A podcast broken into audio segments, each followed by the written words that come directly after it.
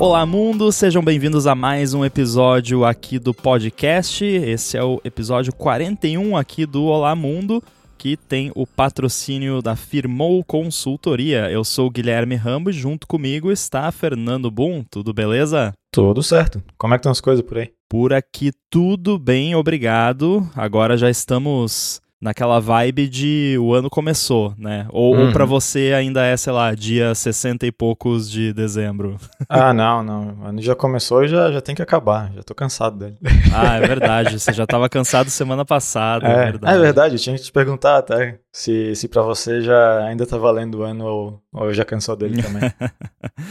E aí você se distrai brincando com Macs antigos. Exatamente, exatamente. E agora tô com um, G4 do meu lado ligado aqui, um G5 do outro lado e um iMac G5 atrás de mim que eu tenho que agora botar na mesa para também testar o, o appzinho nele, só para desencarne de consciência, testar em tudo que eu tenho disponível aqui. Mas tá ok. E você vai fazer alguma coisa pro desafio do ADT?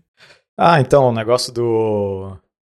Do, do, do RSS do proxy lá? É, tô te botando on the spot aqui. Ah, eu não sei. Provavelmente não, mas eu tô bem interessado em tentar alguma coisa, principalmente por causa do, do negócio do site que eu te mencionei, né? Um pouco uhum. de contexto aqui, eu quero, eu tô fazendo um, um sitezinho para botar esse, esse app que eu tô trabalhando para macOS Tiger, e tem um problema. O problema é que eu quero que ele funcione no Safari 4. Nossa. E daí tu vai rodar nesse Safari 4 usando o HTTPS de hoje em dia, não, não tem como, não vai dar certo. Então, é, uma solução que eu tenho agora, que talvez fique essa ou não, é que é, eu botei no, no, GitHub Pages que ele aceita não ter HTTPS e daí eu faço um forward do domínio que eu comprei para lá. Mas, mas é, não sei, vou dar uma olhadinha nesse negócio do proxy, ver como é que funciona, ver como é que tá o tempo, mas eu, eu não vou me comprometer a nada, principalmente aqui publicamente, né?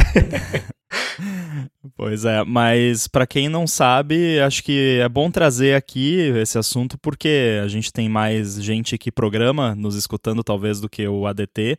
O ADT é outro podcast aqui da Gigahertz e a gente já fez um desafio do ADT lá que era de você reproduzir, baixar o feed e reproduzir um episódio no device mais antigo ou mais inusitado. E aí teve várias uhum. pessoas que fizeram coisas divertidas. E aí agora a gente tem a, a documentação da API da Gigahertz, que tem lá todo, toda a estrutura de conteúdo da Gigahertz, episódios, podcasts, apresentadores, todo o nosso conteúdo está lá. Tem transcrições dos episódios também. E aí o desafio é fazer alguma coisa divertida com isso. Botar para rodar num device diferentão, ou fazer alguma visualização diferente do, do, do conteúdo, fazer alguma coisa com AI de repente.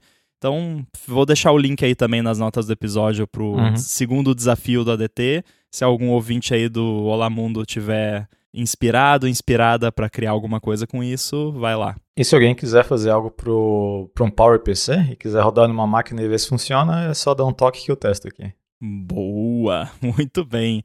Agora você falou de rodar os sites no browser antigo e tal.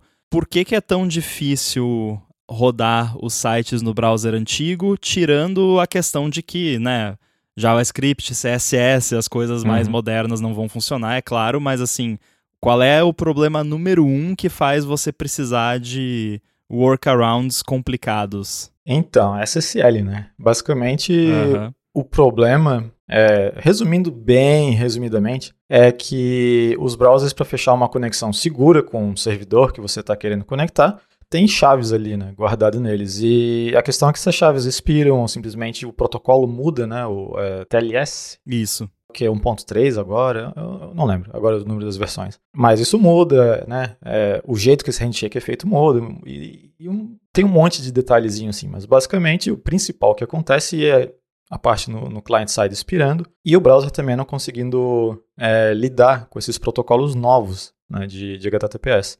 Então, se você pegar, por exemplo, né? Estou olhando aqui, então vou usar como exemplo o, o, iMac G4 que eu tenho aqui.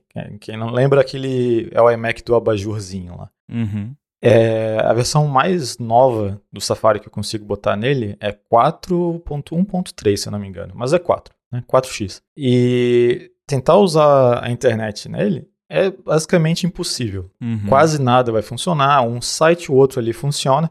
E tem uns sites, inclusive, que deixam um certificado do modo antigo para funcionar com eles. E é, é interessante notar que o site da Apple é um deles. Eu consigo abrir o site da Apple no, no Safari 4. Sim. Né, ele é extremamente travado, porque né, vai carregar aquele, aquelas imagens que tem mais. precisa de mais espaço do que a memória inteira do computador.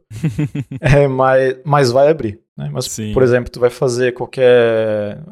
qualquer search, qualquer coisa que tu vai tentar é, rodar no browser, ele vai falar que não conseguiu estabelecer uma conexão segura com aquele servidor. Então, é o, o maior problema quando vai usar isso. Inclusive, é, mês passado, eu tava brincando com aqueles, quem lembra o EEPC da Asus. Nossa, sim. Né? e tinha um, tinha um modelinho desse lá com, na casa dos meus pais, eu tava brincando com ele e tava com Windows 7, se eu não me engano. E é o mesmo problema. Né? Todos é. o, os browsers que estavam ali, a última versão do Firefox que eu consegui instalar nele tinha exatamente o mesmo problema. Então, até consegui dar uma vidinha nova para ele. É, ele virou um servidor de, é, de DNS Server aqui, usando o, o Pi-hole, né? E uhum. funciona bem. Mas, basicamente, esse é o problema, né? De, de sistemas velhos, quando você quer acessar a internet. Obviamente, a partir do momento que você consegue resolver esse problema da, da, da criptografia ali, do, do, do, HTTPS, também vai ter o que tu comentou ali, né? O JavaScript que, que quebra tudo, que não funciona, que esse browser aqui só aceita JavaScript XYZ e agora está usando outro. Então, é bem complicado mesmo. Para ponto de curiosidade, existe um browser usado para esses Macs antigos chamado Tem4, que é... Tem4 é do, do macOS Tiger, né? Uhum. E ele é um fork do, do Firefox. É, 10 Fox, né? O nome completo. É, se eu não me engano é. E o problema é que eles pararam de dar manutenção nesse também, eu acho. Ah. Pelo que eu vi um announcement uns meses atrás, eu acho que eles pararam de fazer. É, funciona, funciona muito bem, porém, como é um fork de um browser novo, ele é bem lento, né? Não é, não é que ele é hum. bem lento, as máquinas que são muito fracas. É. é mas funciona. E daí ele resolve esses problemas que eu estava mencionando, porque ele vai saber lidar com esses protocolos novos de, de criptografia, ele vai conseguir ler os JavaScript que são novos e tudo mais. E é isso aí. É, e aí, já emendando aqui no assunto que a gente quer falar hoje, que isso foi só um aperitivo, justamente a gente entrou aí nessa questão de, poxa, não funciona mais porque o HTTPS não funciona porque o TLS mudou a versão do protocolo. Às vezes os próprios uhum. algoritmos de criptografia que são usados mudaram também né, uhum. né, no, nas versões de protocolo. E aí não rola, né? Um, um tá falando um idioma e outro tá falando outro, e aí o servidor não conversa com o browser e eles ficam de mal. Agora, por que, que eu trouxe isso? Porque a gente quer falar um pouquinho sobre segurança hoje. E não sobre sei lá, usar capacete para programar. Não, é sobre segurança no, no sentido da palavra security, que é a segurança dos nossos apps, do, do da conversa do app com o servidor e tudo mais. Boom, para começar como de costume, qual a sua relação com essa área da, da carreira de developer? Porque eu imagino que você já teve que lidar com aspectos disso. Uh, sim, sim, principalmente porque é, na empresa que eu trabalhava anteriormente, a gente lidava bastante com questão de, de pagamentos e tudo mais, né? Então, o segurança sempre é um, é um aspecto muito forte quando o dinheiro está envolvido. É, então, né, o que eu tive bastante experiência em relação à segurança, e estou deixando claro aqui em questão de segurança, não privacidade, que são coisas parecidas, porém não são a mesma coisa. Sim. Foi sempre na parte de, de aplicativos de iOS. Né? E então, o que eu, o que eu já posso deixar aqui de uma, uma dica baseada de problemas que eu tive no passado, de não tentar criar algo você mesmo. Quando, quando o assunto é segurança. Porque é um assunto complexo, né? É, existem milhões aí de, de teorias e, e, justificativas de matemática de por que tal chave é mais segura do que outra, A, B, C e D, e, o que, como é que funciona tudo. E se essa não é a tua especialidade, se isso não é um negócio que você de fato trabalha em cima o tempo todo e é, e é, é o teu dia a dia, tu não vai conseguir fazer um sistema melhor do que alguém que faz isso, né? Por exemplo, uma coisa extremamente simples aqui. No, no iOS, né, nas plataformas da Apple, existe o keychain para salvar informações ali mais sensíveis. Tentar reinventar um keychain porque de repente tu achou que o keychain ele é complicado de usar ou alguma coisa assim, é dar um tiro no pé. Né? Com certeza. Então, Tem, tem algumas coisas, inclusive eu acho que eu já mencionei isso em algum episódio, mas tem duas coisas para mim que tentar reinventar a roda não dá certo. Uma delas é lidar com datas e outra delas é segurança. Uhum. Porque, né, segurança é complicado. É, segurança, às vezes você tem sistemas extremamente bem feitos, seguros, que alguém acha um problema ali, né, tipo aquele... Qual era o nome do, do, do SSH lá, o Bleeding Heart? É, uhum. Heart então, Bleed. Heart Bleed, isso. Que, né, era só o que se falava um, um, uns anos atrás, porque de fato foi um problemão. Então, se essa, essa galera aí que é, que é boa nisso, que né, trabalha disso, vive disso, às vezes deixa passar um probleminha desse, imagina a gente aí, desenvolvedor iOS, Mac, que não é o foco do, do, do conhecimento, a parte de segurança, querer inventar algo do zero, né? A chance de criar algo com brechas grandes ali é monumental, né? Muito grande. É, tem vários aspectos envolvidos na questão da segurança como um todo quando a gente fala de apps para iOS, por exemplo. Uhum. Porque uhum. você pode pensar na segurança mais no sentido lógico de programação de, sei lá, tem algum tipo de barreira para você acessar alguma parte do app ou até de jogo, né? Jogo uhum. lida muito com isso, né? Com os anti-cheats, né? Para a pessoa não uhum. conseguir trapacear no jogo e tal. É, tem esse aspecto. Aí tem o, os aspectos mais de bug de segurança mesmo, de tipo, ah, se você colar uma string de 500 megabytes, estoura um ah. buffer no app que aí você consegue injetar código e fazer o app transferir todos os dados para outro lugar. Isso é mais raro em, em apps user space que a gente escreve. Uhum. Agora, você tem também a questão mais prática, até de safety, né? Que seria. Porque, desculpa a babaquice, mas aqui em inglês tem safety e security. E são uhum. coisas diferentes. E em uhum. português uhum. a gente só tem segurança. Né? Mas aí quando eu digo no sentido de safety, seria, por exemplo, um bloqueio de Face ID para você acessar o app do banco, por exemplo. E aí uhum. os detalhes de como você faz um bloqueio por Face ID, que substitui o input de uma senha, por exemplo, de uma forma que se alguém roubar o seu device e tiver o seu passcode, a pessoa não consegue acessar o seu app do banco usando o seu passcode do device, por exemplo, uhum. que foi uma coisa que aconteceu aqui no Brasil bastante. Ah, os bancos já melhoraram muito isso, porque quando você cria, por exemplo, um setup lá de Face ID ou Touch ID para a pessoa poder acessar o seu app no lugar de usar uma senha, tem N flags que você pode usar na API, e uma delas é, por exemplo, você só pode usar com a biometria atual do device. Se cadastrar um rosto novo ou uma digital nova, vai, não vai mais poder usar, vai ter que fazer o cadastro de uhum. novo. Uhum. E tinha banco que não estava fazendo isso. E aí a uhum. pessoa ia lá, roubava o seu device, a sua senha era 1, 2, 3, 4, 5, 6, a senha do device, uhum. e a pessoa conseguia acessar a sua conta do banco. Porque ela ia lá, botava um, um, um dedinho novo lá no Touch ID, um rosto novo no Face ID, ou então, pior ainda, o app permitia fallback, é, fallback do passcode, é. que também é uma flag que você pode usar. Então, esse é um exemplo mais físico, digamos assim, né? De segurança física do, do a pessoa tá com o device, com seu app, o seu app tem privilégios e o, a, o device da pessoa foi furtado, alguma coisa assim, né? Então é, um, é claro que é um exemplo mais extremo, que só quem trabalha em apps de bancos e coisas do tipo uhum. geralmente vai ter que se preocupar, mas é o tipo de coisa que vale manter em mente.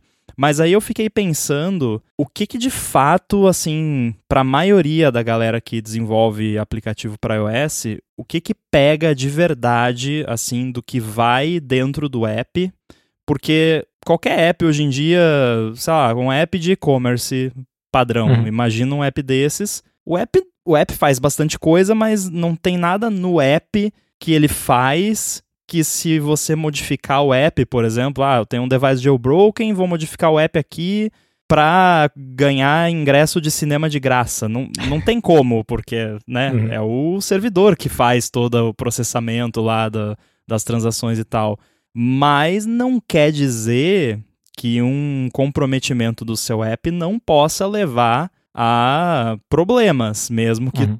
tudo esteja no servidor, porque eu imagino, por exemplo, alguém pega lá o seu app, bota num device jailbroken, vê lá, faz um mapeamento da, da, da, da API que o app usa para conversar com o servidor e descobre que não tem rate limiting nem nada na API de login, por exemplo.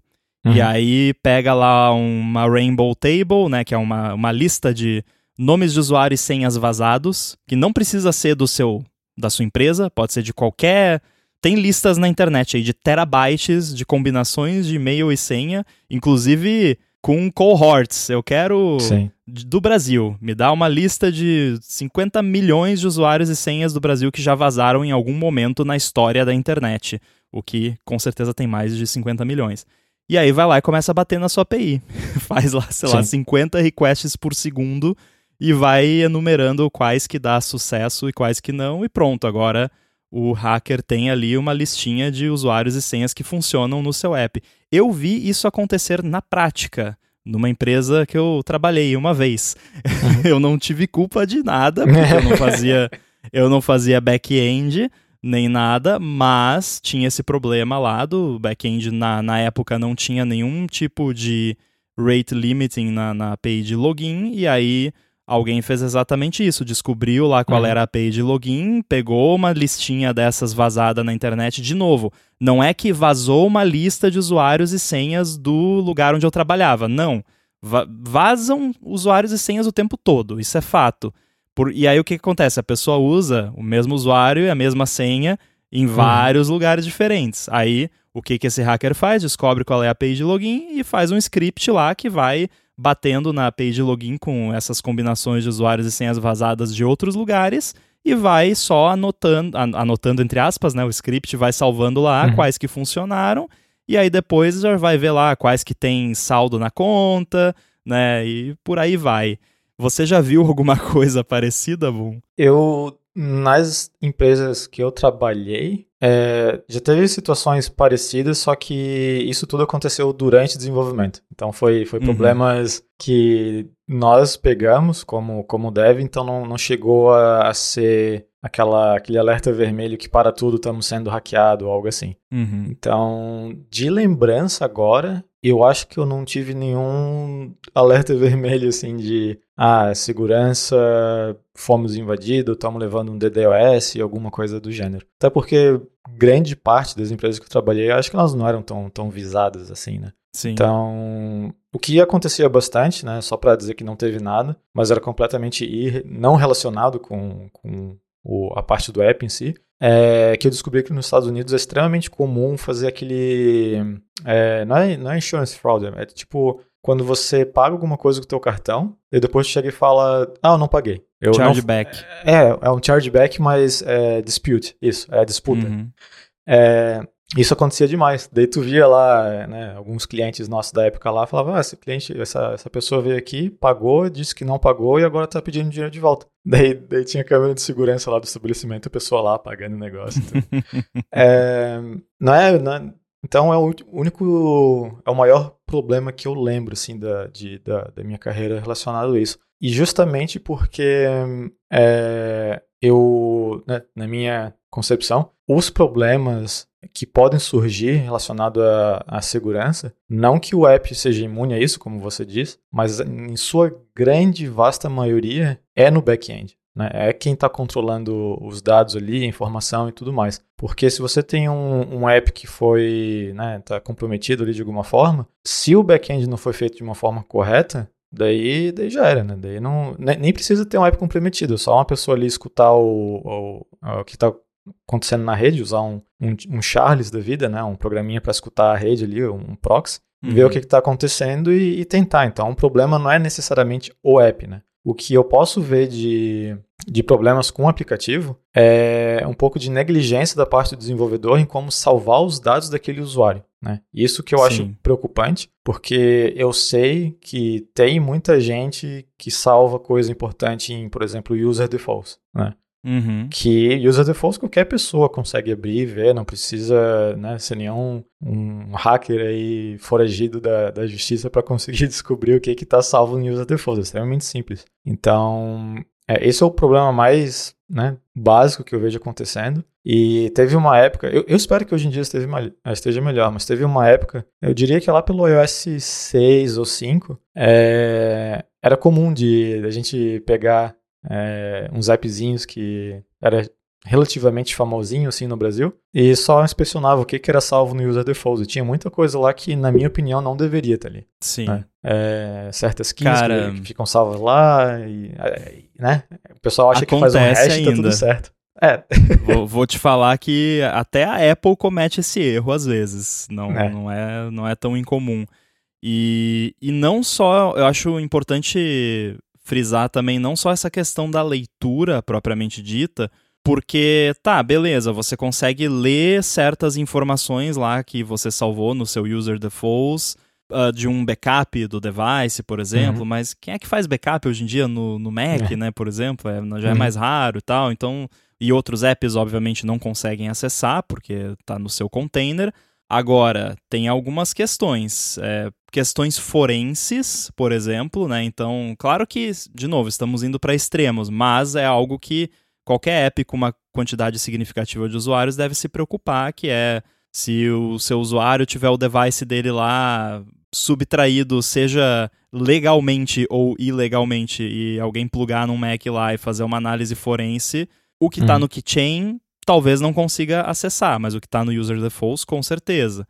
Mas leitura, beleza, você consegue ler o que está lá relativamente fácil, mas tem a questão da escrita também. E aí eu acho que fica pior ainda a situação, porque uhum. se você salva flags no user defaults, por exemplo, digamos que você tem um app lá que tem in-app purchase, e aí você coloca lá no user defaults, user purchased premium, true, né? Uhum. E aí, beleza, você checa essa flag lá, mas isso é muito fácil de burlar, Sim. porque você consegue, tem como você fazer um backup do device. Aí lá no backup vão ter os arquivos lá de user defaults, que são arquivos plist. Você abre o plist do app que você quer modificar, você bota lá user purchase premium true, salva no backup restaura o backup no device e pronto. Você uhum. tem o, o premium né, do app de graça. Ou então, sei lá, pontos em games, vidas em games, né? Ou apps que tem moedinhas que você pode usar no app para ter acesso a certos recursos que não envolve servidor, mas que você cria ali uma barreira artificial para faturar, né? Aí a pessoa pode ir lá e editar number of moedinhas equals alguma coisa, né? pois é, é o, o, que eu acho importante ter em mente é, acho que a Apple repete isso bastante, se eu não me engano, mas user defaults é para user preference, ou seja, para preferências de usuário. Uma flag, uhum. se ele é um usuário premium ou não, não é uma preferência. É, um, é uma realidade. É, é, um, é, um, é, um, é uma chave do seu sistema, não é algo que ele decidiu ligar, desligar ali, né? Existe, obviamente, ele pagou o negócio, né? O usuário fez as coisas que tinham que ser feitas para virar um premium, mas não é uma preferência dele, não é um tamanho de fonte, sabe? Não é o, o tema do aplicativo. Então, o que tu usa no user defaults, tu lê e salva, são coisas que, né, se alguém chega e tem acesso a essa lista e altera, não vai ser diferente do, do cara ali no séries mudar. E é isso aí. Ou seja, não, tem uma, não, não deveria ter uma consequência grande no seu aplicativo, porque... Inclusive né? é comum no Mac, por exemplo, uh, apps mais power user que tem preferências escondidas que você uhum. só consegue ativar e desativar usando defaults, Os right, né? É. E, e é, é, relativamente comum isso e por conta disso mesmo, porque é muito fácil de você editar. Sim. No Mac, então, nem se fala, né? No Mac você edita de olho fechado, mas é, eu, eu só vou abrir uma exceção, assim, porque se você for estrito com relação a só preferências do usuário, elimina alguns usos de user defaults que eu acho válidos. É, uhum. Mas aí também tem, você tem que pensar muito bem nas consequências disso poder ser editado, mas normalmente é de boa. Sei lá, Uh, last sync date, sei lá, ah, você sim, armazenar sim, sim, quando foi o último dia uhum. que fez a sincronização, ou cachezinhos pequenos, pequenos, claro. né, ênfase no pequenos, né, tipo, só uns 2 kbytes ali de alguma coisa que você precisa ter um cachezinho, alguma coisa simples, aí beleza, mas ainda assim para cachezinhos eu acho melhor você só salvar num arquivo mesmo, uhum. não precisa ser no user defaults. É que o é. user é tão prático, né? É muito prático, aí, é. Da, e, e mas uh, coisa... eu tenho em todos os meus projetos um, um, um sisteminha de Key Value Store que eu fiz que é basicamente igual a User Defaults, só que em vez de ser User Defaults é um arquivo. Uhum. E eu uso em todos os meus projetos. Então, escreve um desse, guarda na gaveta aí, quando precisar é só usar. Sim, é não, com certeza dá para ser usado a mais do que preferências, né? É só porque eu acho que é um bom, é um bom paradigma de ter na cabeça de que uhum. é algo que se que, que se tá usando naquela lista ali, naquele, na, que é, é um playlist no final das contas, que uhum se tu está usando alguma coisa ali, é algo que você não se importaria que o usuário alterasse, porque existe uma chance relativamente grande disso acontecer dependendo do tamanho do app. Então, não é para dizer que eu também, eu já uso, né, tem, tem situações ali que tá tão prático, tá tão na mão que é, é difícil tu não usar ele para uma coisinha aqui ou ali, mas né, sempre levando em consideração o, a, a, exposição que esse arquivo tem no sistema, eu acho que não tem problema, né? Mas mas é, como, como você disse, principalmente no Mac, né? Tem a, a Apple é cheio de, de settings escondidos para você alterar fazendo um default uhum. write lá. Em, o próprio dock tem umas coisinhas que eu, que eu altero. É, e é tudo a partir do, do, desse playlist que não existe um settings na interface, mas tá ali para tu, pra tu mudar. Inclusive, eu vou ensinar um segredo para todos os nossos ouvintes agora. Não contem para ninguém, tá? Opa! Mas se você quer descobrir o, os settings escondidos que um app tem, você não precisa fazer engenharia reversa lá no binário, tentar achar onde que ele chama bool for key ou alguma coisa assim. Você vai no console do Mac lá, aí lá em Action você dá um include debug messages, e aí você na busca você coloca found no value for key. Escreve essa frase, found no value for key e dá play. E aí você abre o app que você quer descobrir as coisas. Porque o sistema de user defaults ele loga no console, em debug, uhum. todas as, as keys que o app tenta ler e que ele não acha nenhum valor. Então você vai ver lá, sabe, found no value for key, alguma preferência maluca escondida. É interessante. O, se tu sabe o bundle ID do app também dá para fazer bastante coisa com isso, né? Para procurar uhum. onde é que tá os uhum. playlists e tudo mais. Então, é interessante, boa dica. Vou dar uma brincada aqui com esse aqui. Esse episódio do Olá Mundo tem o patrocínio da Firmou. A Firmou oferece serviços de contabilidade consultiva e gestão financeira, e ela é especializada em startups, desenvolvedores, profissionais liberais, além de pequenas e médias empresas. Então, para você aí que está pensando em desenvolver para as coisas da Apple, por exemplo, a Firmou resolve todo o rolo que é abrir ou manter a sua empresa com a operação que recebe dinheiro de fora, toda a parte de tributação e por aí vai. E ela, além de oferecer aqueles serviços de contabilidade do dia a dia, atua como uma mentora financeira para você e para sua empresa. Quem me conhece, inclusive, sabe que eu tenho uma empresa que produz software e vende software nas plataformas da Apple, principalmente para clientes de fora.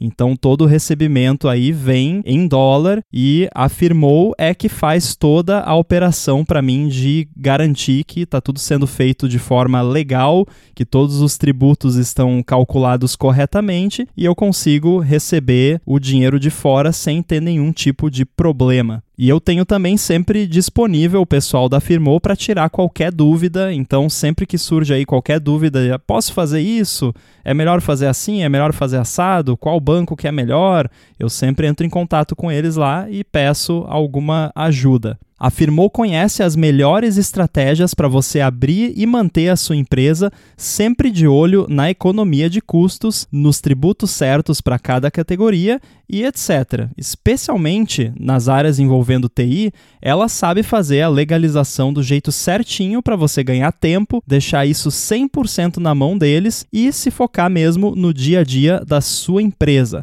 vale muito a pena você investir num serviço de contabilidade especializado, como afirmou, porque vai por mim, você não vai querer gastar tempo com burocracia. Então, para conhecer melhor os serviços da Firmou e se livrar da bagunça que é toda essa parte burocrática e financeira da legalização ou manutenção fiscal da sua empresa, faz o seguinte: procura por Firmou Consultoria no Facebook ou no Instagram. A Firmou está pronta para ajudar todo mundo que escuta o Olá Mundo, independente da sua necessidade. E a gente tem certeza de que ela vai resolver tudo para você, assim como ela faz todos os dias aqui, tanto para mim, Rambo, com a minha empresa, quanto para a Gigahertz, porque afirmou também cuida aí da contabilidade da Gigahertz.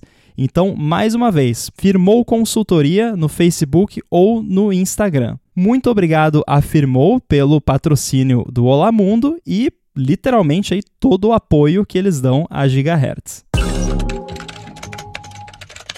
Inclusive, vale também mencionar isso como um aspecto de segurança que eu acabei de falar, né, do que você encontra no console, é também relativamente comum apps que logam coisas no console que não deveriam. Então uhum. fica ligado, né?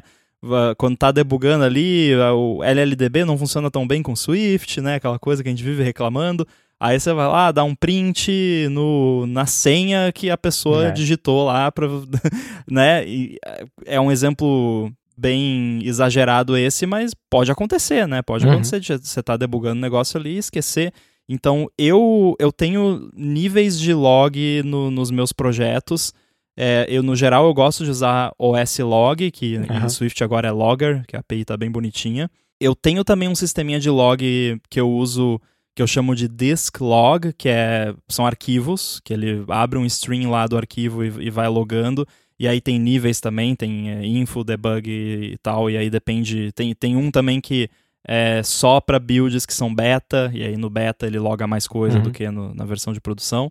Mas aí é só é mais para coisa que o pessoal precisa mandar às vezes report de bug ou, ou coisas que eu estou ativamente investigando e eu preciso que algum usuário mande logs, porque coletar os logs do OS Log para a gente é fácil, mas para um usuário é, fica complicado. Uhum.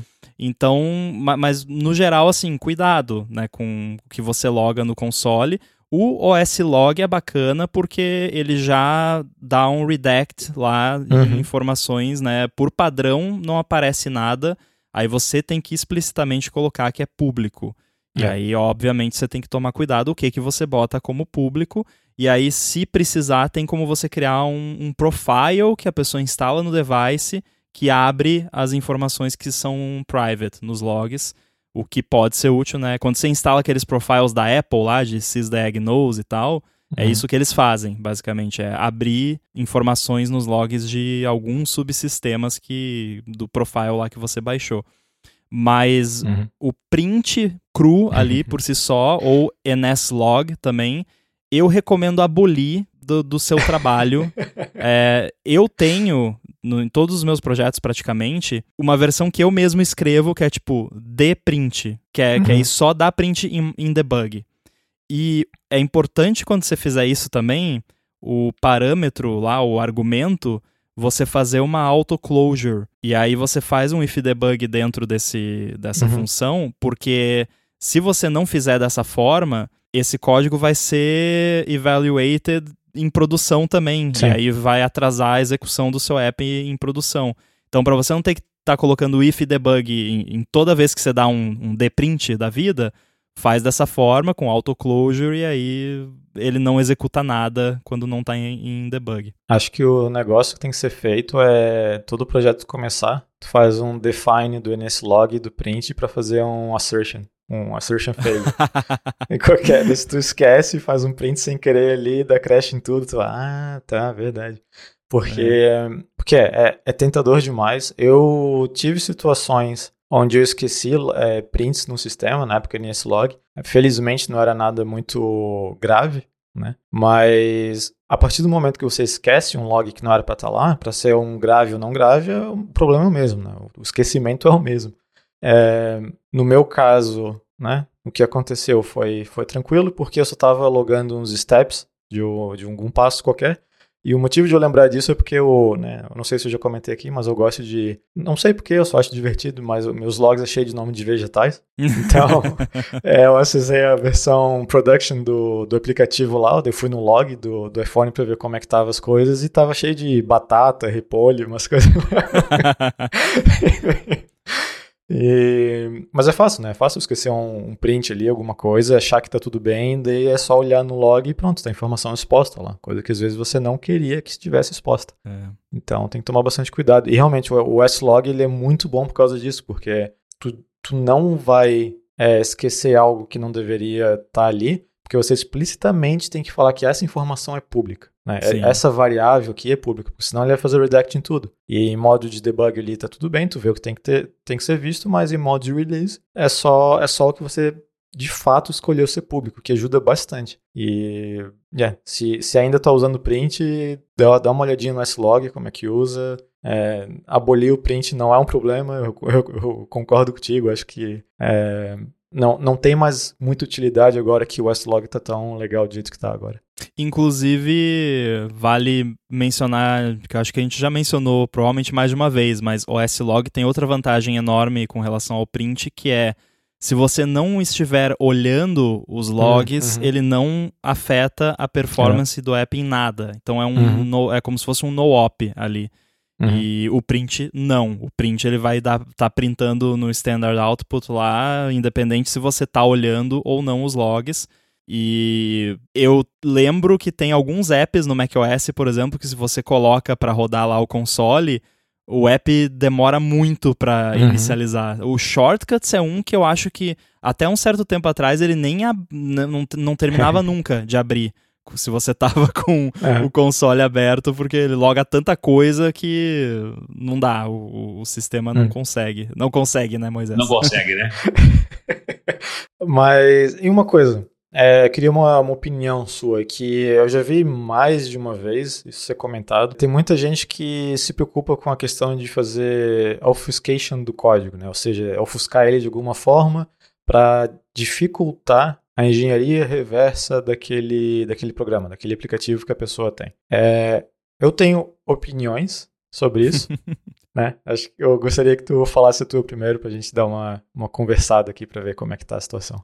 É, eu, eu queria falar sobre isso porque eu vejo duas características que vou estar generalizando, tá? Mas assim, são bem comuns do developer iOS médio.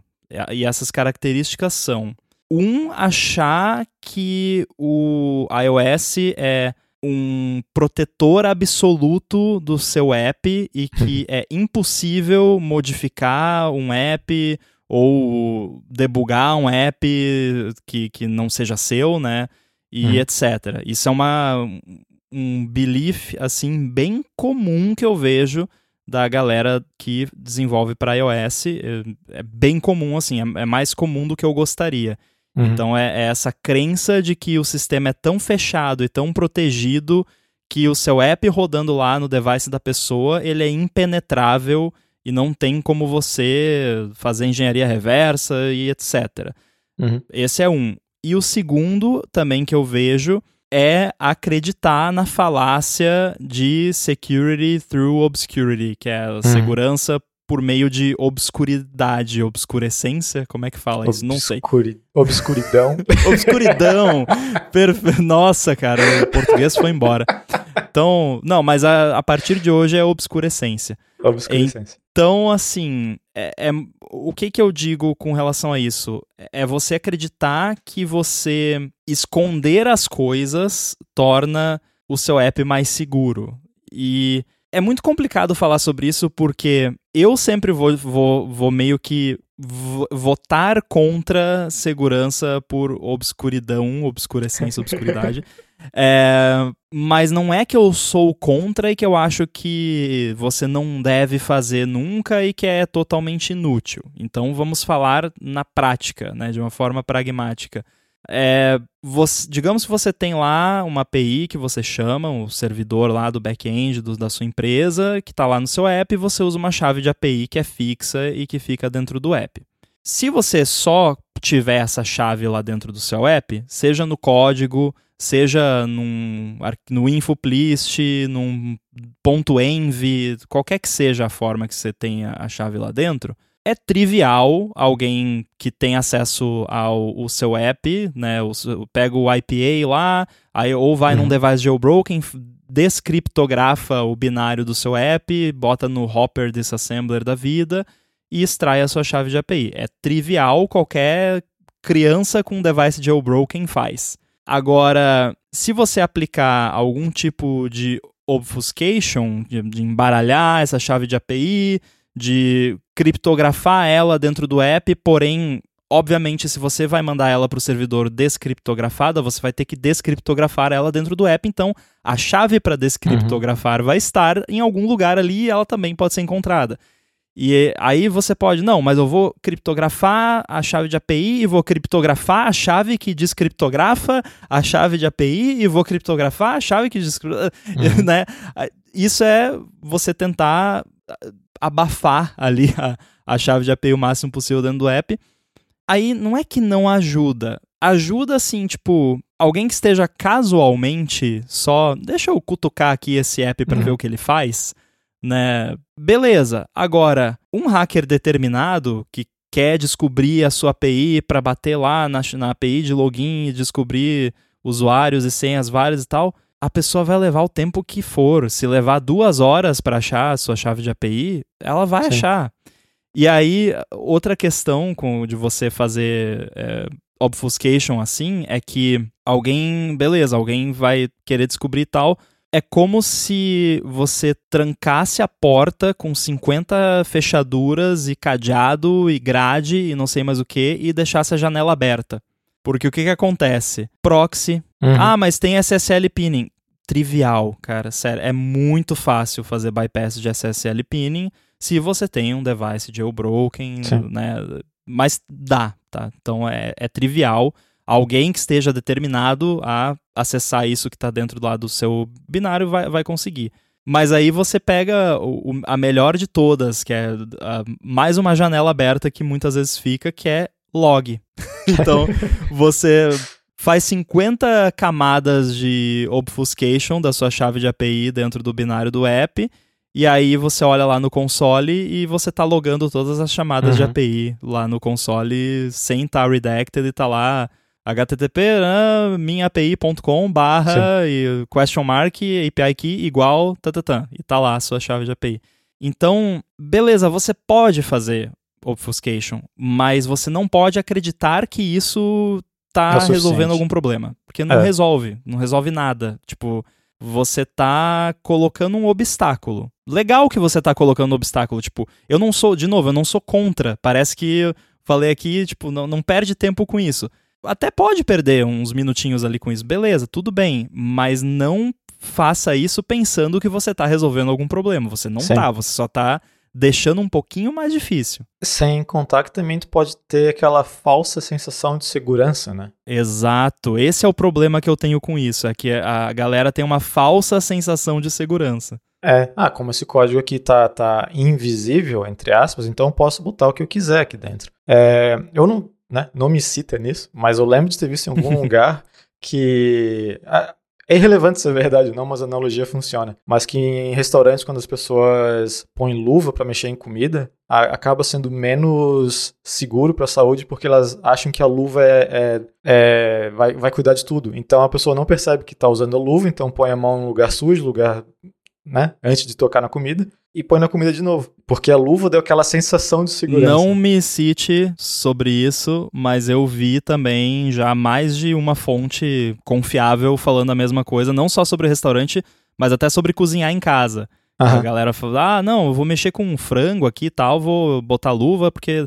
Não, porque o que acontece no fim das contas é justamente isso: que você tem uma falsa sensação de de que você tem um asseio ali, porque você está uhum. usando luva, mas se você tivesse colocando a sua mão no, no frango melequento, você ia sentir tá a mão melecada é. e ia lavar o tempo todo. Exato. Como você tá de luva, ah, vou pegar um pano aqui, é. vou pegar a gaveta, vou abrir a gaveta. Deixa eu, né? deixa eu, abrir o lixo, jogar o negócio aqui e tal. Então, mas é, é, é basicamente isso. Então, a pessoa faz esse obfuscation do código e acha que, ah, então vou salvar o que eu quiser aqui, não tem problema, e, e deixa de pensar em de problemas que de fato são reais. E do meu ponto de vista, né, para explicar de onde eu venho aqui, a partir do momento que você está comunicando na rede, não, não adianta. Não, não adianta é, botar todas as suas fichas aí que, ah, não, mas essa chave ninguém pode ver, isso é vai ver, vai ver porque como disse, faz proxy, se tem pinning, tu também resolve a questão do pinning.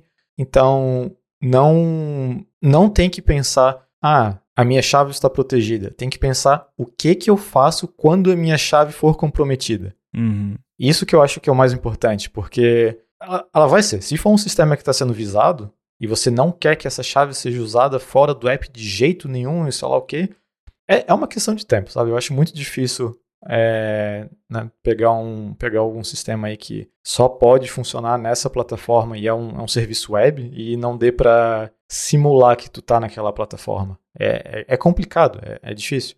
Então, Sim. tu tem que levar em consideração não só como não deixar essa chave vazar, porque é uma, se a pessoa tem muita vontade, ela vai ver essa chave, mas o que, que tem que ser feito para essa chave não ser explorada, ou, né, é, ou se ela for vazada, como é que você é, lida com isso na questão do back-end e tudo mais, porque é, o maior problema para mim com essa questão é um custo de oportunidade muito alto. Tu vai estar tá investindo um tempo grande para deixar o teu web mais difícil de, de quebrar num hopper da vida, mas né, o objetivo que a pessoa tem em analisar o teu app ainda dá para ser feito. Vai ser um pouco mais difícil, mas ainda dá para ser feito. Inclusive, tu, tu mandou um link esses dias aí de um, é, de um cara fazendo isso no app do TikTok. Uhum. Né? E muito, muito bacana mesmo. Teve umas coisas ali que eu vi que, é, que eu, não, eu nunca tinha visto antes daquela forma e, e foi genial. E, inclusive, eu acho que ele menciona a questão do pinning também, né? Ele resolve esse problema Sim. do pinning. É, então. É, na verdade, ele. É, para quem não. não né, a gente falou do vídeo não falou o que, que é, mas é um é. cara que resolveu. Queria fazer um mod no TikTok pro feed ser só vídeos de gatinhos. Pro, tipo, o, o, algoritmo do TikTok lá vai retornar os vídeos e tal, mas ele queria que só fosse vídeos de gatinhos. E aí uhum. o primeiro approach dele foi tentar observar o, o, os requests HTTP, né? E aí tentou e não rolou porque o TikTok faz SSL pinning. Aí ele falou: Ah, quer saber? Não tem problema, eu vou de outro jeito aqui. E aí, é. no fim, ele rodou, deu um attach lá no LLDB, no app, e foi vendo por ali, porque é, é aí que entra talvez uma questão mais técnica de, de, de engenharia reversa, né? Mas você tem dois tipos de análise, análise estática e análise dinâmica. A análise estática é você pegar lá o, o app, o binário dele e descompilar, de, des, descriptografar uhum. e, e, entender como ele funciona. Se você faz ofuscação, você, na, numa chave de API, por exemplo, você está dificultando a, essa análise estática. O que, beleza, é aceitável você fazer, de novo, é um obstáculo ok de você uhum. colocar. Você só não pode achar que você vai estar tá impedindo alguma coisa. Aí, Exato. a análise dinâmica é isso: é você dar um attach lá no, num debugger, no app, e no, em algum momento essa chave de API, ou a URL, ou o request lá com os query items com a chave de API em texto puro, vai estar tá na memória do app. E aí, você estando com o LLDB conectado no app, você sabendo usar o LLDB, uhum. você acha, sabe? Então é muito trivial, né? Ou você bota um breakpoint lá em URL session data task for request e daí loga todas as requests, sabe? É Sim. trivial, assim, para quem tá acostumado a fazer análise dinâmica, é fácil. Aí, ah, vou colocar um negócio no meu app que não deixa conectar o debugger. Você pode colocar, vai ser mais um obstáculo, também um obstáculo facilmente contornável. Hum. Ah, vou colocar detecção de jailbreak é mais um obstáculo, também é contornável. Então, assim, todos esses obstáculozinhos que a gente está falando, combinados, eles vão deixar alguns hackers é, que não são tão determinados, talvez vão desistir, mas a, o, os hackers mais determinados vão ficar ainda com mais raiva. Não, agora eu vou hackear esse negócio aqui. sim, sim. É, eu vi um, um vídeo, um desses é, canal mais relacionado a networking e tal, de é, criptografia, que o cara falou: a pior coisa que tu pode falar publicamente é que ninguém consegue me hackear. Nossa, sim, não, jamais falei isso.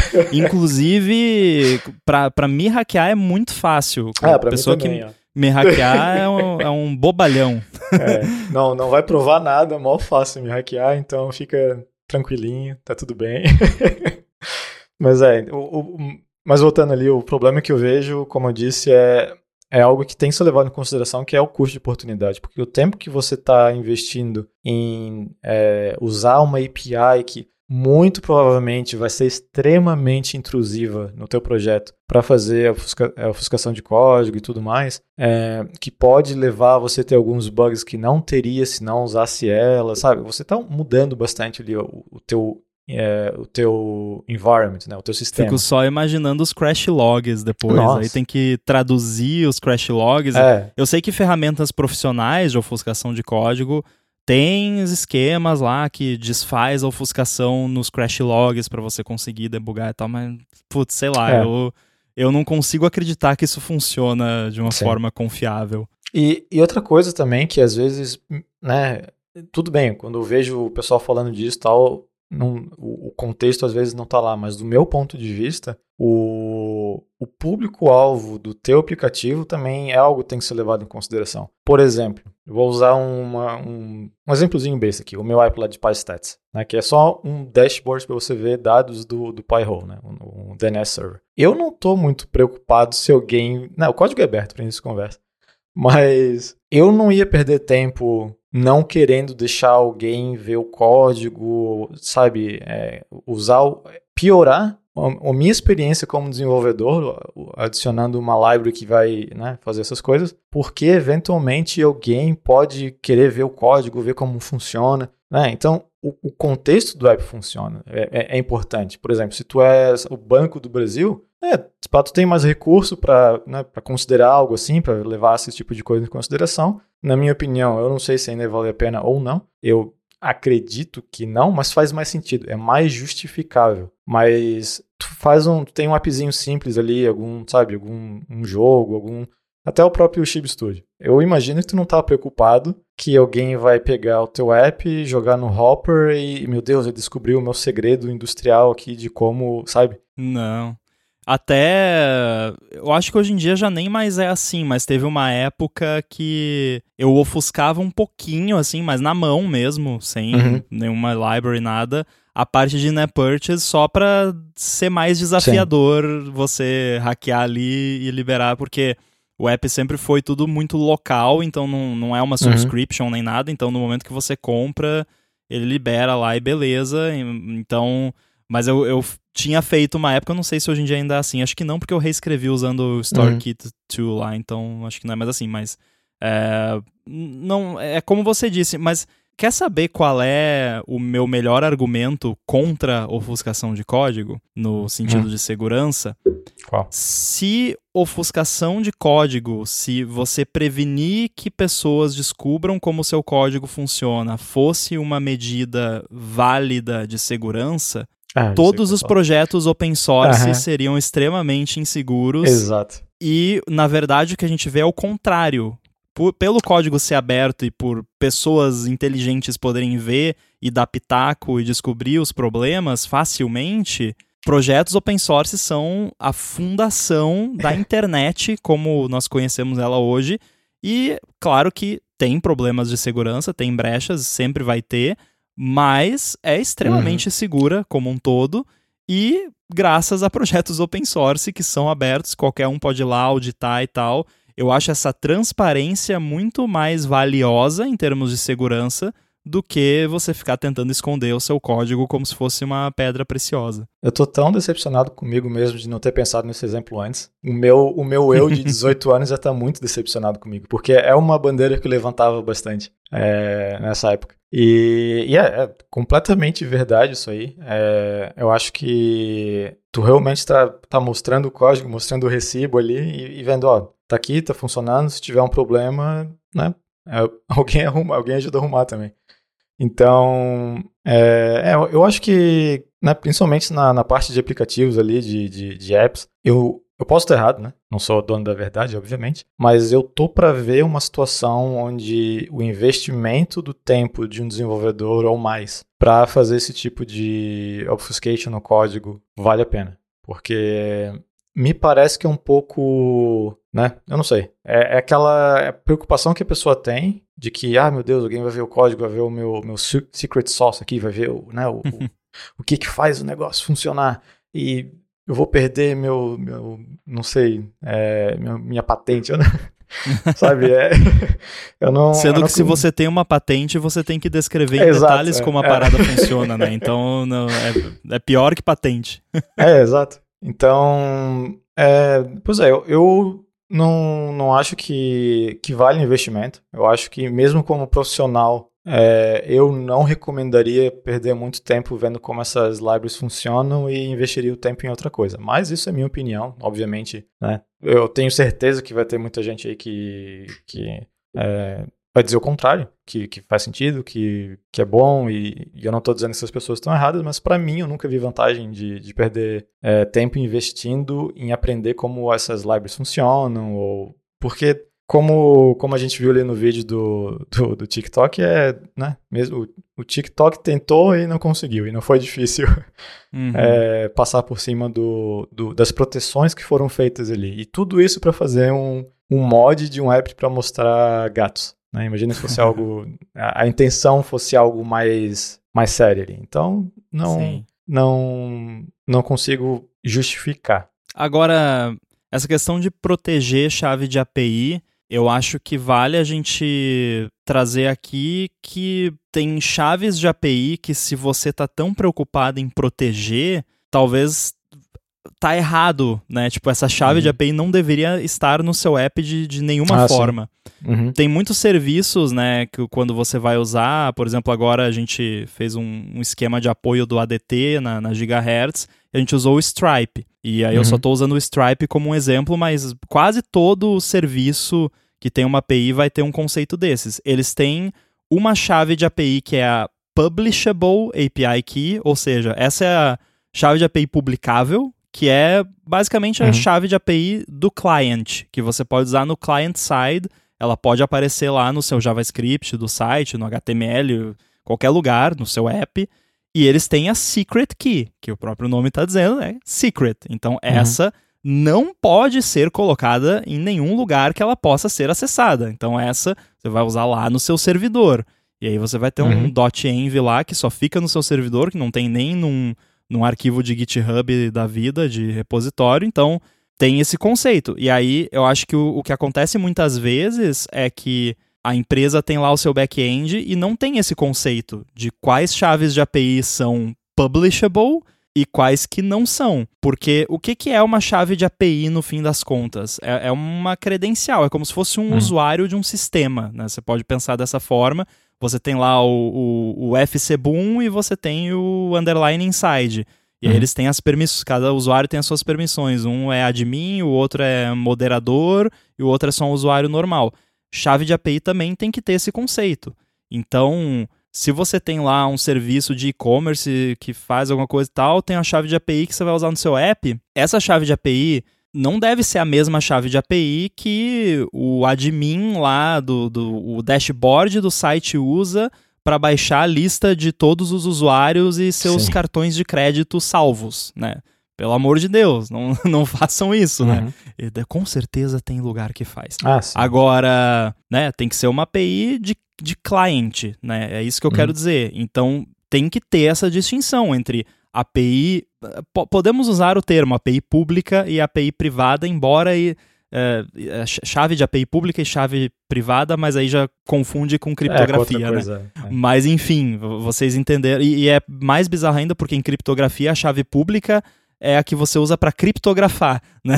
É, Mas enfim, vocês entenderam. Então é, tem essa questão também. Se você está querendo proteger tanto assim essa chave de API que vai no seu app, talvez essa chave de API não deveria ir no seu app de jeito nenhum. Uhum. Então coloca ela, no, faz um BFF lá que só dá acesso para o que o app precisa, deixa essa chave sagrada lá no, no seu BFF e aí faz uma chave simples para o app com menos poderes, que só acessa o que o BFF permite.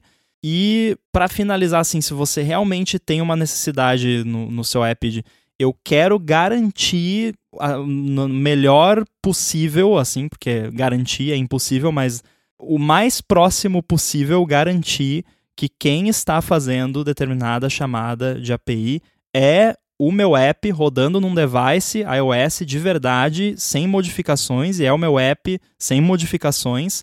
there's an API for that. A Apple fez, tem o App Attest. A gente vai deixar um link aí nas notas do episódio, que é um, uma API que você consegue gerar uma assinatura que você manda para o seu servidor e aí o seu servidor manda para um servidor da Apple que confirma que aquilo veio de um device iOS de verdade que tem o seu app instalado e que é uma versão do seu app que não tem modificações e que a assinatura está válida. Enfim, é um, uhum. é uma parada complexa e é, é um canhão, né? Então não vamos usá-lo para matar uma mosca. Use, né? Eu vejo assim, apps de e-commerce, talvez, apps de banco, porque esse app Attest também tem lá, ele faz um, um score de, de fraude, né? Para tipo, será que isso aqui tá vindo de um device que tá numa device farm lá, que tá fazendo alguma coisa errada, né? Então, vale investigar, experimentar com, com app test. Tem também uma que chama Device Check, que ela, se eu não me engano, a diferença é que o Device Check, primeiro, é uma API mais antiga, e o Device Check ele só verifica se é um device que tem o seu app instalado. Ele não verifica, uhum. tipo, a integridade do app propriamente dito. Essa eu até uso no num back-end do Chib Studio, só para ter uma camadinha a mais ali de, de proteção. Então, vale dar uma olhada nessas APIs se você realmente sente uma necessidade de validar que é um app iOS de verdade, o seu app que está chamando o seu back-end. Aí tem essa API, mas eu acho que o que eu veria, assim, para quem tá com essa coceirinha de ofuscar a chave de API no app porque tem medo do que pode acontecer se a chave de API for usada por fora, dá uma olhada no, no porquê você tem esse medo, né? Talvez essa uhum. chave de API tenha poderes demais, né? Deveria ser uma chave menos poderosa. E um exemplo também bem comum no, nos dias recentes agora é, por exemplo, a API da OpenAI. Teve muito app que colocou ah, chat GPT e tal e meteu lá a chave da OpenAI dentro do app. Aí não, uhum. né, gente? É. aí, aí complica, porque, né, chave, assim, chave de API de terceiros dentro do app, aí o, o, o bicho pega, né? Já é Sim. é outra questão e aí você tem que ver muito bem se essa é uma chave de API client ou server. Eu sempre procuro esses termos na documentação ou até no lugar lá onde você gera essas chaves de API nos serviços. Tenta ver lá se tem uma descrição lá se é uma chave de client ou de server. Se não tiver, fala com o suporte de developer do, do negócio que você está usando e pergunta: ó, oh, essa chave eu posso colocar no, no, no client side ou não é só para o server side? Uhum. E aí eles vão te responder, mas, mas, no geral, você sabendo o que aquela chave de API consegue fazer, você já, já consegue determinar ali mais ou menos se você deveria ou não incluir ela no client. E, e uma coisa bem básica que dá para fazer também para melhorar né, muito um, um, problema que você possa ter com uma chave ficando pública é, obviamente, além de não botar a chave no aplicativo, faz um, faz um serviço que depois de autenticado, seja lá a forma como você faz a autenticação, para pegar essa chave. Porque se essa tua chave for comprometida, tu consegue gerar outra para os teus usuários e aquela que foi comprometida não, né, tu consegue cancelar ela. Porque nem, nem sempre dá para fazer isso, obviamente depende do tipo de aplicação, como mais, mas o conceito não seria muito diferente de você ter um token de login, né? Você fez o teu login com o teu usuário e tal, e invalidou o token, o usuário tem que logar de novo. Né? Algo desse gênero. Pra... Porque, como eu falei antes, eu acho que o legal é sempre ter um, um plano de como reagir caso aquela chave seja comprometida. E se Sim. as coisas são muito estáticas, fica, tu fica um pouco mais engessado, fica muito mais difícil de você ter uma, uma reação é, em cima disso, porque se você não tem uma forma mais dinâmica de, de resolver um problema de chave, por exemplo, se a tua chave for comprometida, ou tu deixa a, a, o resultado desse comprometimento acontecer até tu resolver, ou tu vai perder todos os usuários usando aquela chave porque tu vai ter que desligar aquela chave. Então, né, é, é, sempre legal ter um plano de contenção, o que vai ser feito caso isso aconteça, porque é, é, né, é questão de vontade de quem, de quem quer explorar o teu sistema. É, não existe sistema 100% seguro, obviamente tu sempre consegue botar mais e mais barreiras para deixar ele melhor, mas é, é, que, é que nem o esquema de um backup, né? É, o backup É, se você tem um backup você não tem nenhum, se você tem dois você tem um, se você tem três tá tudo certo. Exato. E aí também essa questão que você falou de usar uma autenticação como se fosse uma autenticação de usuário, eu gosto muito desse sistema de você você vai trocando credenciais umas pelas uhum. outras. E eu gosto também de quando já se eu já fiz um back-end e, e quase tudo acontece no back-end, eu gosto de jogar o máximo de coisa possível para o back-end, né, uhum. né, que seja prático. Então eu acho super válido isso aí que você falou. Então você imagina ali um back-end onde a primeira chamada que o app faz, se ele ainda não, não nunca, né, uma instalação nova, por exemplo, ele faz lá o esquema do app a teste com a Apple, aí manda para o seu serviço e aí o seu serviço troca isso por um JWT. E aí o app uhum. passa a usar aquele JWT dali para frente e aí, qualquer problema, ou se né, expirou, aquele JWT teria uma validade, vai lá e faz a autenticação de novo com o app test. Eu acho um esquema de, de autenticação bem bacana, assim. É, é, elegante e resolve esse problema que você falou de você ter ali uhum. coisas fixas que se der ruim não tem, né? A pessoa vai, vai ter que atualizar o app. Sim, e mesmo se, isso falando com propriedade, porque eu já fiz, mesmo se você quer botar uma chave estática no código, não bota no repositório. Não. Não.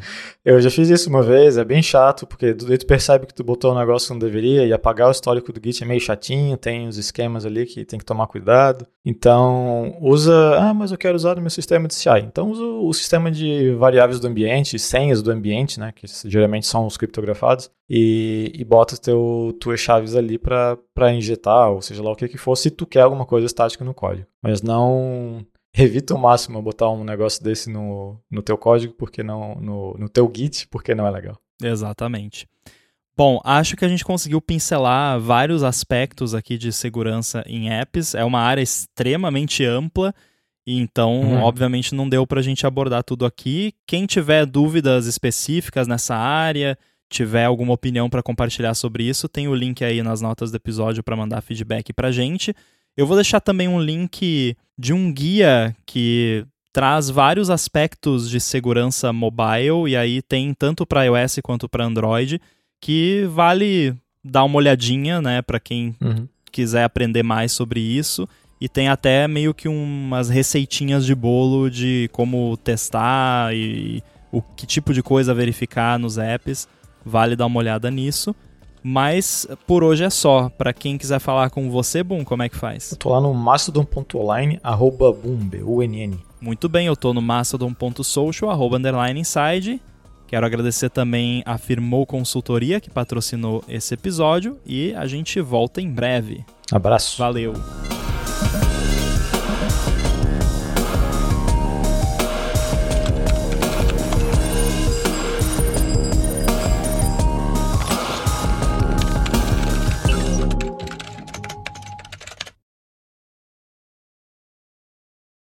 Tô tomando um Guaraná Jesus. Ah, é aquele com gosto de canela, né? Não, não, é tutti frutti. ah, tem outros sabores? Olha, o padrão que eu saiba é esse que tem aroma, sabor e cor de tutti frutti. É ah, é? rosinha. É? Parece, sei lá, um refrigerante de chiclete derretido. eu lembro que ah, tantos anos atrás, é, tinha uma guria da minha sala no colégio que quando ela. Porque é de. É de Minas? Não. É Maranhão. Maranhão, isso. Ela é de Maranhão. Daí quando ela, ela foi lá uma vez, quando ela voltou, ela trouxe pro pessoal experimentar. E eu lembro, eu tomei uma vez só na minha vida, que foi essa vez. E eu lembro de ser um gosto bem forte de canela. Agora eu não lembro se é, é o que padrão. Estranho. É, então, não lembro se se aquele era um específico de canela ou se naquela época era É, não, canela, que eu não saiba, o, o oficial, digamos, é, é, esse aqui, que é o de Tutti Frutti. É. E é, é, bizarro, assim, mas é muito bom. e, Já... e, é engraçado que ele, ele, não é muito doce, assim, ele, ele tem aquele aroma de meio de chiclete de Tutti Frutti mesmo, uhum. mas o, em, em termos de açúcar, assim, eu não acho ele tão doce. Eu acho uma Coca-Cola bem mais doce, por exemplo. Uhum. É por isso que eu só tomo a Coca, a Coca Zero, que não é tem, tão doce. Tem um que é extremamente doce, mas eu gosto pra caramba, que é, é pureza, Guaraná pureza. Mas, cara, pureza eu não acho tão doce. Também. Sério? Eu acho bem É, doce, tipo, mas eu gosto é demais. ma- É, é mais doce que, que esse Guaraná Jesus, pelo menos na É. minha memória. Mas pureza, é, nossa, é maravilhoso. É o melhor. Guaraná que tem. É ah, é isso bom. aí. E é, é lá de é, rancho queimado. É, aqui de Santa. Aham.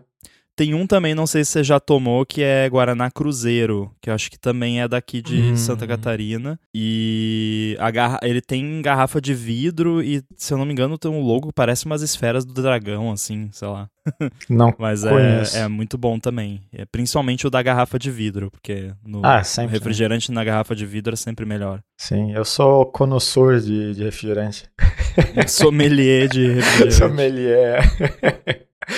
Não, mas já até de, principalmente Coca-Cola, assim, já tentaram me enganar de botar Coca Zero, sei lá o quê, falar que o gosto era igual, deu, não, tá aqui, ok, tá, tá. Inclusive, Não, não eu, é já fiz igual, um, eu já fiz um teste cego pra, pra falar se era é, Coca-Cola de vidro, de latinha ou de garrafa PET. E eu E acertei. acertou? Aham. Porra! Aí É. sim, hein? Esse É. aí eu não sei se eu acertaria. Eu ia notar que tem alguma diferença, mas eu não Tem. ia saber dizer qual que é qual, mas de vidro é bem melhor, com certeza. Ah, com certeza. Garrafa, cara, garrafa de litrão, aquele de refrigerante, pra mim aquilo lá é, é uma abominação. Tipo, é, Uhum. pra festa só, porque você precisa. É só pra festa que vai vai Aham. servir muita gente, porque, não sei, é- não é bom, não é a mesma coisa. Não, acho que qualquer líquido que tu guarda em garrafa de plástico não fica legal. Acho que altera alguma coisa ali, eu não sei dizer o que que é. Eu lembro que teve um professor meu de química que falava, ele dava a justificativa do porquê que o plástico não era legal para guardar líquido, mas ele no final falava algo do como ah, tu já viu algum cientista usando um, aqueles beakers, alguma coisa assim, de plástico? Não, né? É, por causa disso, o vidro não altera o- a composição do, do material. Não sei até que ponto é verdade, não. Professor de cursinho. É, a questão, é- essas paradas assim, é tipo, é o quanto que o material reage ou não com É, a exato. maioria das coisas que você vai colocar ali dentro, né? Uhum. Eu lembro do, do Breaking Bad lá, quando eles queriam derreter o, o cara lá. Ah, sim. Aí tinha que ser de. Era polietileno, Isso, eu acho. a banheira é- específica lá, o balde específico lá, né? Que tinha Isso. que botar. porque o ácido Ah. lá corrói um monte de coisa, mas não corrói polietileno. É isso aí, Breaking Bad é cultura. Exatamente. E química.